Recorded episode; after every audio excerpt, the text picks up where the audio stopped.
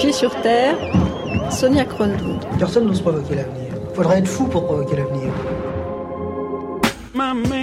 C'est une histoire qui se passe en Espagne, sur l'île de Majorque, dans un village de 1500 habitants qui s'appelle Bunyola, à une quinzaine de kilomètres de Palma, dans le massif montagneux de la Serra des Tramuntana, au milieu de la forêt. Chaque matin de la semaine, à 8h30, voici des parents qui se retrouvent à la sortie du village, dans un parc pour enfants, avec un toboggan. Là, de l'autre côté de la rue, comme dans Alice au Pays des Merveilles, il y a une petite porte qui mène vers la forêt et la montagne. Les enfants et leurs deux accompagnatrices, Linda et Patty, passent alors cette porte quasi magique et c'est là que commence vraiment la journée. Ils grimpent ensemble dans les hauteurs et choisissent un lieu propice pour établir un camp de base qu'ils fabriquent avec une bâche au sol et des couvertures. Chaque enfant peut y déposer son sac à dos qui contient son pique-nique et ses vêtements de rechange.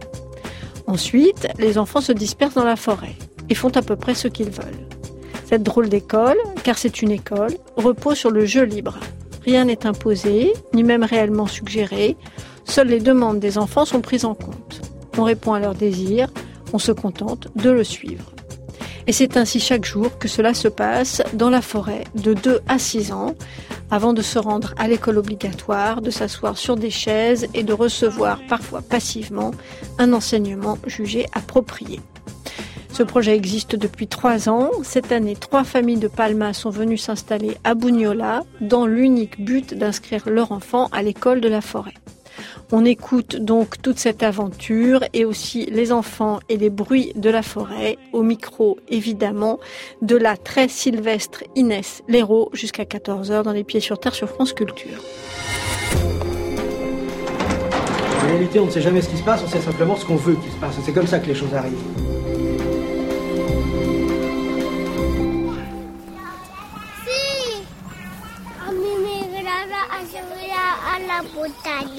Moi, j'aime bien monter à la montagne.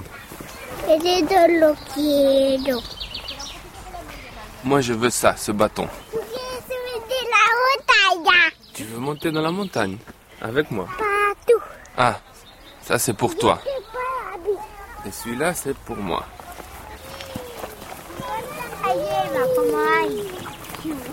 Venite a ver esto, el árbol está seco. Mira,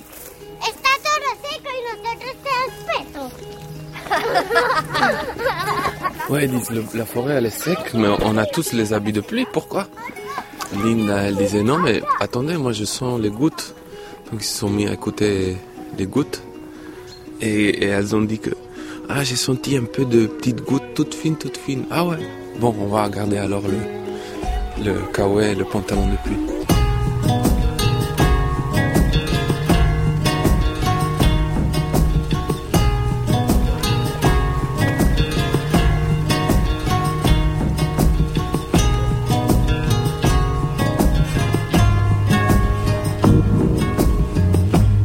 Je m'appelle Yasmine, euh, j'ai deux filles qui ont 4 ans et demi et 1 an et demi et euh, ça fait à peu près 6 ans qu'on vit euh, à Majorque. J'ai grandi euh, une partie de ma vie en France, euh, en Allemagne et euh, j'ai vécu une grande partie aussi de ma vie au Liban. On est arrivé à Majorque parce que euh, mon compagne est médecin et il a trouvé une place pour faire sa spécialité là-bas. Et donc euh, voilà, on a débarqué à Majorque sans y avoir été tous les deux, jamais en fait. Et du coup, euh, c'était une grande surprise de voir que c'était quand même un lieu assez agréable. Mais bon, assez limité aussi. La société est quand même très fermée, très. on est très dans un endroit où on est bien comme on est en fait.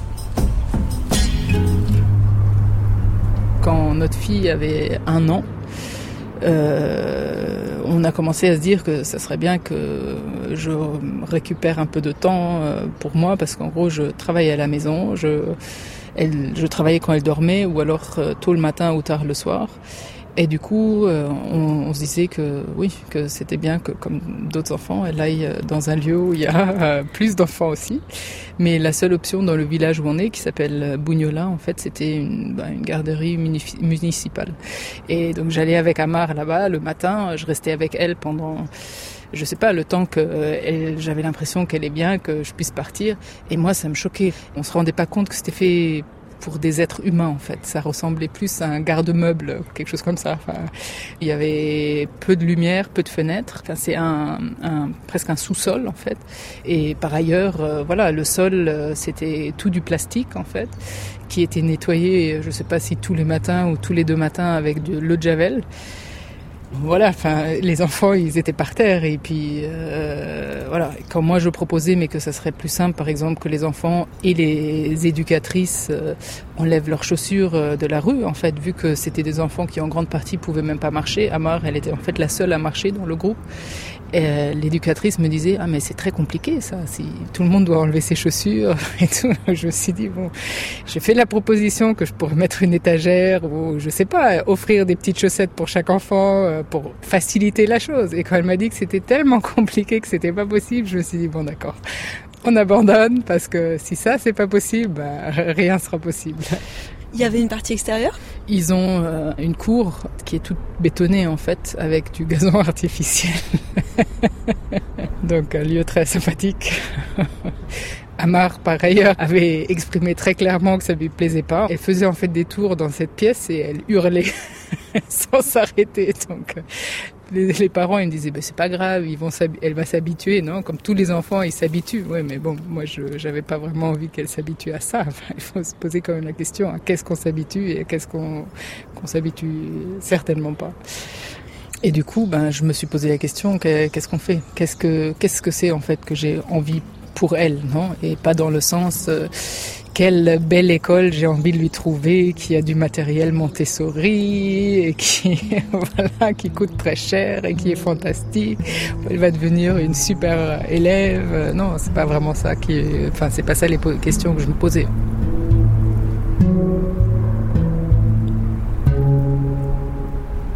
Ici, ben, 3 à 6 ans, on est déjà dans un contexte d'apprentissage. Il faut assimiler des connaissances, il faut apprendre à s'asseoir sur une chaise et rester assis sur sa chaise, ce qui est complètement contradictoire si on réfléchit qu'un enfant entre 0 et 6 ans, ce qu'il développe réellement, c'est tout son appareil psychomoteur. Et l'école, qu'est-ce qu'elle fait? Ben, Elle apprend aux enfants de pas bouger et de ouais, pas utiliser leurs jambes, enfin voilà, de couper le corps en deux et d'utiliser les mains seulement si c'est possible, sans bouger trop le, torse. Puis voilà. Moi, j'avais une référence à un modèle un peu différent qui est le modèle allemand, en fait, où effectivement il y a, ben, il y a 2 à 6, en fait, c'est ce qui est le jardin d'enfants. Et ensuite, à 6 ans, on va à l'école, en fait. Et le jardin d'enfants, il y a vraiment l'idée que c'est que c'est pas une école, c'est autre chose, en fait. On joue. Me gusta mucho jugar. J'aime bien jouer. Un día encontré una piedra que tenía forma de barco. Un jour, j'ai trouvé une, une, une, roche qui avait la forme d'un bateau. ¿Sabes cómo se sube en este avión? Ah, vous voulez voir comment on monte dans cet avion? Ah, c'est la pierre avion. No, el, la piedra no es el avión. La roche, c'est pas l'avion. L'avion, c'est l'arbre. L'arbre qui est à côté de la pierre. Mais c'est périlleux d'aller de la pierre à l'arbre. Et la pierre te permet d'entrer dans l'arbre. Sí. ¿Por qué? ¿Sabéis que la puerta es el aeropuerto? Ah, la pierre, c'est l'aéroport. Y este avión va hacia Barcelona. Et cet avion, il va vers Barcelone. Es un avión mágico. Si sube unos que quieren ir a Berlín o a Roma o a Italia a, a Europa, un, a un se cambia. Ah, donc parfois l'avion, en fait c'est un avion magique et il peut aller soit à, à Berlin, à Rome, en Italie, en Europe. Et si les gens ils veulent aller où ils veulent, en fait l'avion il change et, il va où on veut.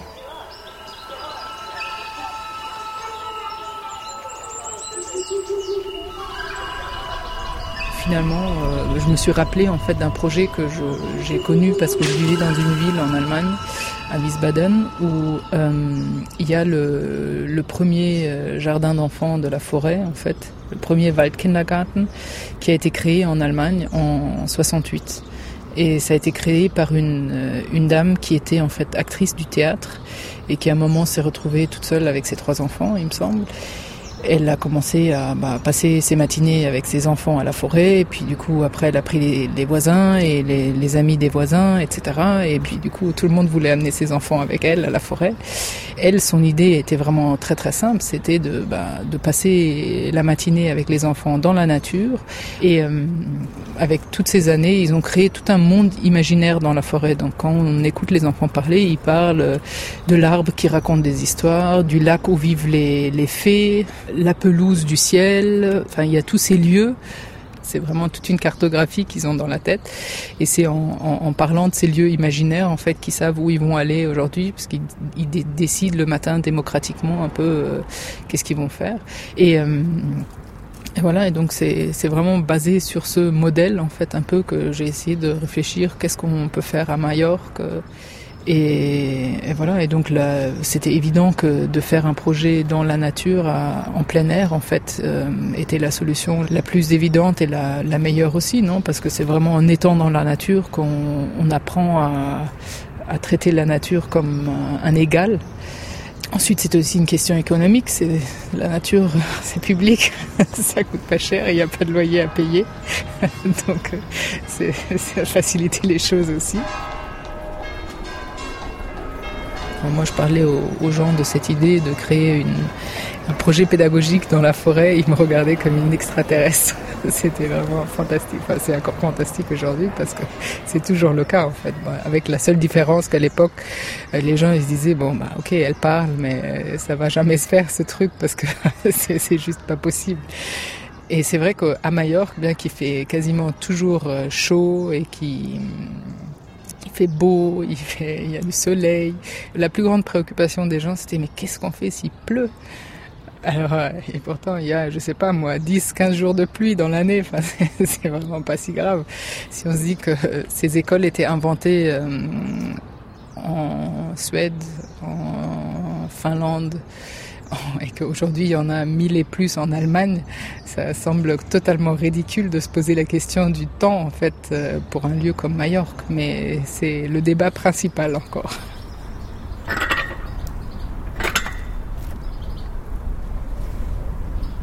La question clé, c'était de trouver les accompagnateurs. En fait, on appelle les éducatrices pas éducatrices. Chez nous, on les appelle accompagnatrices parce que justement ils éduquent pas les enfants ils les accompagnent en fait dans leur découverte, dans leur développement, dans leur euh, dans leur euh, quotidien. Sachant qu'au départ on était trois familles et donc euh, le salaire qu'on avait à proposer c'était pas non plus énorme donc euh, ouais c'était pas c'était pas évident. On a fini euh, complètement par hasard à rencontrer Patricia en fait. Elle est uruguayenne et donc euh, ça faisait, je sais pas, peut-être une dizaine d'années qu'elle était à, à Majorque déjà, mais elle avait jamais travaillé dans sa spécialité en fait. Elle est, elle est pédagogue et euh, psychologue, mais à Majorque, je pense qu'elle faisait plus des boulots de secrétaire, de nettoyage, euh, etc. Parce qu'en fait, ces diplômes sont pas reconnus en Espagne. En fait, la majorité de, de diplômes d'Amérique du Sud sont pas reconnus en Espagne faut bien protéger le marché du travail pour qui a le droit de travailler. Et je me rappelle bien, c'était au mois de décembre en 2014, il pleuvait des torrents. Et on était chez nous à la maison réunis avec les trois familles qui faisaient partie du projet. Et puis on nous avait dit bon bah Patty elle va venir. Alors je me suis dit bon bah ça c'est la bonne épreuve. Hein, on va voir si elle va venir parce que on vit sur une montagne et on n'arrive pas en voiture chez nous. Il faut monter des escaliers. Donc oui s'il pleut, les escaliers se transforment en petites rivières. Et donc il faut, monter dans la rivière pour arriver jusqu'à la maison qui est en haut de la rivière. Et voilà, donc oui, quelqu'un qui, qui vient malgré la pluie, c'est qu'il a envie de venir. Et euh, effectivement, elle a débarqué euh, à la maison avec un grand sourire. Puis c'était évident que c'était la bonne personne en fait, euh, parce que justement elle disait que pour elle c'était pour elle pour la première fois qu'on lui proposait de revenir à ce qu'elle aimait faire en fait, euh, travailler avec des enfants, euh, travailler dans la nature, et voilà. Et peu de temps après, on a rencontré le deuxième grand pilier du projet qui est Linda. Et aujourd'hui, c'est la, la, la, enfin, elles sont deux accompagnatrices, il y a Patty et Linda, qui donc sont là depuis ben, deux ans. Ensuite, ben, les familles, euh, ça a augmenté petit à petit. Aujourd'hui, il y a 15 familles. Et hum, les salaires sont meilleurs. Ils ont des salaires euh, plutôt bons comparés à d'autres euh, in- infrastructures éducatives. Euh, disons que nous, ça, on n'a jamais voulu être, euh, avoir une, une mensualité très élevée. On s'est toujours euh, maintenu au même prix de la hum, garderie municipale, en fait. 225 euros, ça inclut euh, l'arrivée à 8h30 jusqu'à maximum 3h de l'après-midi. C'est le même tarif pour tout le monde, à part quelques tarifs un peu préférentiels pour des familles qui ont des difficultés économiques. euh, Et vos enfants Qu'est-ce qu'ils en pensent? Amar, elle adore. Elle adore Linda, elle adore Patty. Euh, elle adore aller à la forêt. Et, bah, ce qui est fou, c'est de voir quel bien ça leur fait aux enfants. Euh, oui, enfin, c'est vraiment étonnant de voir l'autonomie aussi, la manière comme elle bouge. En fait, comme c'est comme un singe. Euh, elle montre, euh, bah, voilà, elle adore escalader, elle monte euh, dans des murs, dans des arbres, mais j'ai pas besoin de me préoccuper en fait, parce que je vois que la manière dont elle monte et comment elle se concentre, qu'elle se met pas en, en danger en fait. Donc euh, moi, c'est ça qui m'intéresse, c'est que vraiment ce que j'imaginais pour les, les six premières années de vie euh, de ma fille, c'était pas qu'elle apprenne à écrire son nom ou à lire ou à compter ou ou voilà, je- ce que je voulais, c'est qu'elle développe une confiance en elle-même, qu'elle soit bien dans sa peau, qu'elle soit bien dans son corps, euh, qu'elle euh, ait le courage de dire ce qu'elle pense et de, de dire quand elle n'est pas d'accord. Et euh, ben voilà, ça, euh, ça y est. En plus de ça, elle écrit son nom, elle compte, euh, je sais pas jusqu'à combien. Et comment elle a appris à écrire? Je sais qu'un jour, euh, elle était allongée dans le salon et puis elle écrivait son nom. Je me disais, mais qu'est-ce qu'elle fait? Alors un jour, j'ai demandé à, à Patty, je lui dis, mais hum, toi, t'as appris à Amar à écrire son nom? Elle me dit, non, c'est elle-même. Demandé comment on fait pour s'apprendre à, à écrire son nom? Mais apparemment, elle avait des petits, des petits bouts de bois et puis elle, elle disait, euh, voilà, regarde, est-ce que ça c'est un A? Alors Patty, elle lui a dit, ouais, si tu pousses encore un peu ce bâton comme ça, c'est un A. Alors après, on a fait un M. Ils ont fait encore un A, et elle a fait un R, et puis voilà, elle avait compris comment on écrivait son nom, et après, j'imagine qu'elle l'a traduit dans sa tête, et puis elle a pris un crayon, et elle a essayé d'écrire Amar, et puis ça ressemblait plus ou moins à Amar. Et apparemment, quand elle, elle a fait ça, bah, il y a un autre gamin qui est venu, qui a vu ce qu'elle faisait, qui a dit bah, qu'il voulait faire la même chose avec son nom. Alors il a écrit Chalok. Et comme ça, donc du coup, tu vas te promener dans la forêt, là où ils vont, et puis tu trouves des petits amars au sol, des Chalok, des ceci, des cela.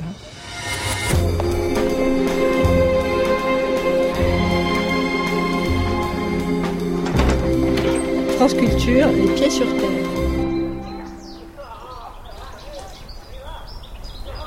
Est-ce qu'il y a des dangers dans la forêt Solamente las profesionales. Seulement les chenilles processionnaires. Tenemos que ir al médico para que te vean. Son unas tontitas rojas como esta de aquí. Donc si les chenilles elles te piquent, euh, il faut aller voir le, le médecin parce qu'il y a des petits boutons rouges qui apparaissent. No, no, Don- no rojas blanquitas. Ah, y no, no. alrededor rojitas. Non, non, c'est pas rouge, elle c'est blanc et tout autour c'est rouge. Eh, tenemos que poner aloe y que es la medicina más bien y chupar un poquito. Donc il faut mettre de l'aloe, De l'aloe vera? Ouais, de l'aloe vera, que c'est la, c'est la médecine, et de la salive Y, sur les mains. y primero tendríamos que chupar y después la aloe. Donc c'est premier la salive et après le aloe.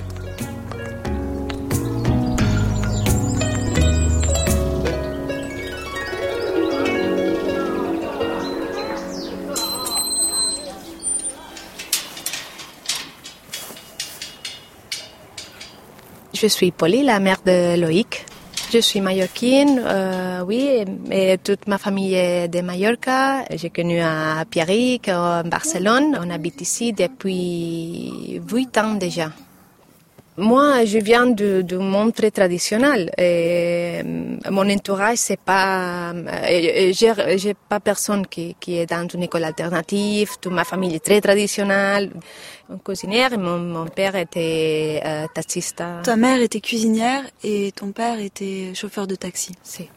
Donc pour moi, bon, c'était normal de porter l'enfant à la crèche euh, municipale comme, comme tout le monde. Quand j'étais enceinte, je commence euh, à parler avec Yasmine et, et Adria. Elles avaient déjà cette idée de, de créer l'école de bois. Il y a des petites réunions, euh, je commence à écouter et, pour moi c'est une illumination, non? Et bon, et ça, et je commence à lire sur le sujet et, et tout ça. Quand on a commencé à parler de l'école des bois entre nous, euh, moi j'étais plus réticent que, que Polly, qui était beaucoup plus ouverte sur le sujet. Loïc, c'était donc notre premier fils. Euh, ton fils, il a deux ans. C'est petit deux ans. c'est petit deux ans. Surtout quand t'es papa, t'es un nouveau papa, euh, tu vois ça tout petit. Le laisser comme ça, euh, gambader euh, dans la montagne, euh, sauter de pierre en pierre. c'est, vrai que c'est, pas réconfortant là, comme au départ. Tu te dis, Oh, mais oui, mais toute la journée ils sont tout petits pour être toute la journée dehors. Mais euh, il va faire froid. Et, euh, et on me dit, bah, s'il fait froid, les jours où il fait froid, bah, tu l'habilles plus. Oui, mais s'il pleut, bah, les jours où il pleut, on lui met un caouet, on lui met euh, un ciré, on lui met des bottes, et ils sont sous une bâche et ils sont protégés. Euh, oui, mais le, tout, le, tout le thème des repas, comment ils vont faire? Ils vont manger froid tout le temps? Ben non. euh, tous les enfants euh, qui vont donc à l'école des bois ont des euh, des tupperwares thermiques. Normalement, ça tient euh, pendant 3-4 heures euh, facilement la, la nourriture suffisamment chaude. Tous les doutes qu'on a eus, je pense, ils ont été résolus de manière presque naturelle parce que quand Loïc a commencé, ça faisait déjà deux ans que c'était en marche. Donc on a pu voir comment ça s'est passé avec euh, les familles euh, qui avaient déjà leurs enfants euh, donc à l'école des bois. Il n'y en a pas un qui a donné une mauvaise critique. Moi, je suis mallorquine, non? Euh, Donc, hum, bon, je sais pas, c'est pas les autres, mais tous les, les voisins et tal, à, à moi, ils me disaient plein de choses. euh, Des, hum, les gens du village. Ah, où est-ce qu'il va, Loïc? Il va pas à la crèche? Non, maintenant il va à l'école de bois. Et là, toute la journée, mais il va avoir froid, pauvre. Et tu le laisses là, non? Donc, C'est ça, il y a toujours euh, effectivement euh, le petit commentaire de temps en temps. Et ton fils, il va être euh, dehors toute la journée. Le fait de le retirer de la crèche municipale et de le mettre euh, donc euh, à l'école des bois, ça a été un, grand changement positif. Un exemple qui a été vraiment flagrant, c'était donc au niveau des nuits. Euh, tout le temps qu'il était à la crèche municipale, il dormait très mal, il se réveillait très souvent, il partait en, dans des colères, des hystéries. Et euh, quasiment du jour au lendemain, euh, mais enfin vraiment du jour au lendemain, en, tout cas en moins d'une semaine, il s'est mis à dormir les nuits entières. Il était beaucoup plus posé, beaucoup plus calme, des siestes plus tranquilles. Euh, il, il a appris, moi ce que je trouve, c'est qu'à l'école des bois, il a appris à demander de l'aide, euh, à dire s'il te plaît, est-ce que tu peux m'aider à faire ça, au lieu de directement euh, faire des colères. Tu veux venir Loïc? Tu viens dire bonjour? Hola Loïc Il a quel âge? Il a trois ans. Toi, tu vas à l'école des bois? Sí. Oh, mira, un pajarito. Pajarito, un oiseau, un petit oiseau. Et tu marches tout petit comme ça? Tu marches dans, les, dans la montagne? Sí. C'est pas trop difficile d'être dehors? Mm, no. Il va avec son sac à dos. Y la montagne. Y está ici. C'est cette montagne-là? Sí, porque estoy viendo aquí de la montagne. souvent, quand ils reviennent euh, donc de l'école, ils sont noirs, couverts de terre, couverts euh, de, de branches, euh, avec un sourire euh, d'oreille à oreille, et fatigués quand même, faut reconnaître, parce que euh, ils se démènent pas mal dans les bois. Mais on sent qu'il est vraiment euh, épanoui et qui, qui revient tous les jours radieux de, de ce qu'il a pu faire. Quoi. quand j'allais chercher Loïc de la crèche traditionnelle, C'était oh, aujourd'hui il a été bien ou mal en fonction des règles, non? Il a mangé bien, il a mangé mal. Je lui ai dit de faire ça, il a dit non. Et, mais maintenant, c'est... Quand on leur, on leur dit qu'alors aujourd'hui ça a été, euh, oui aujourd'hui euh, il a ramassé des asperges sauvages, ou euh, il a joué à se construire une maison, ou il est monté dans un arbre tout seul. C'est pas juste il s'est comporté bien ou il s'est comporté mal. C'est qu'est-ce qu'a fait ton fils aujourd'hui, qu'est-ce qu'il a appris à faire tout seul, et non pas est-ce qu'il a suivi les règles ou pas?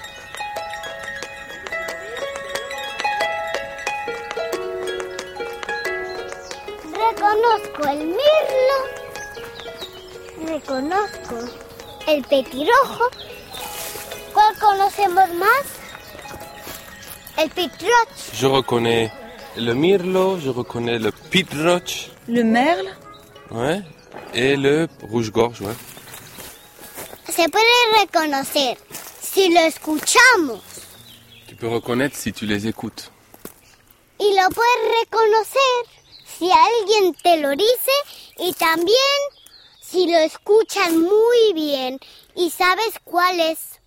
Tu peux les reconnaître s'il y a quelqu'un qui t'explique quel est l'oiseau qui chante et surtout si tu les écoutes très bien.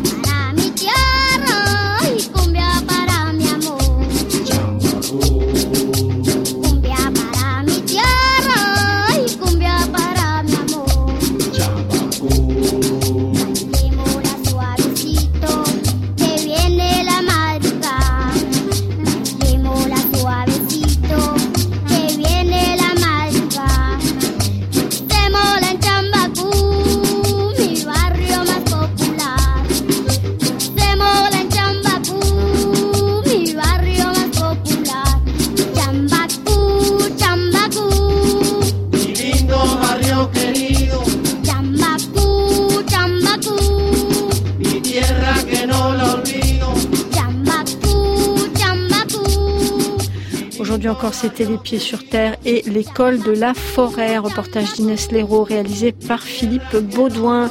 Merci à Yasmina Amar et à Adria pour la traduction, à Pierrick Le Guillot, à Paulina Loïc et à tous les autres parents et enfants de CC Milanessé. Merci également à Emmanuel Marty, à Laetitia Cao, Huguenin et à Bruno Rigal, sans lesquels cette histoire ne serait jamais parvenue à vos oreilles. Sandrine Chaperon s'est attachée de production des pieds sur terre, des commentaires, des réactions, des partages. C'est sur les réseaux sociaux. Nous avons une page Facebook très belle et un compte Twitter non moins fourni qui vous attendent avec impatience.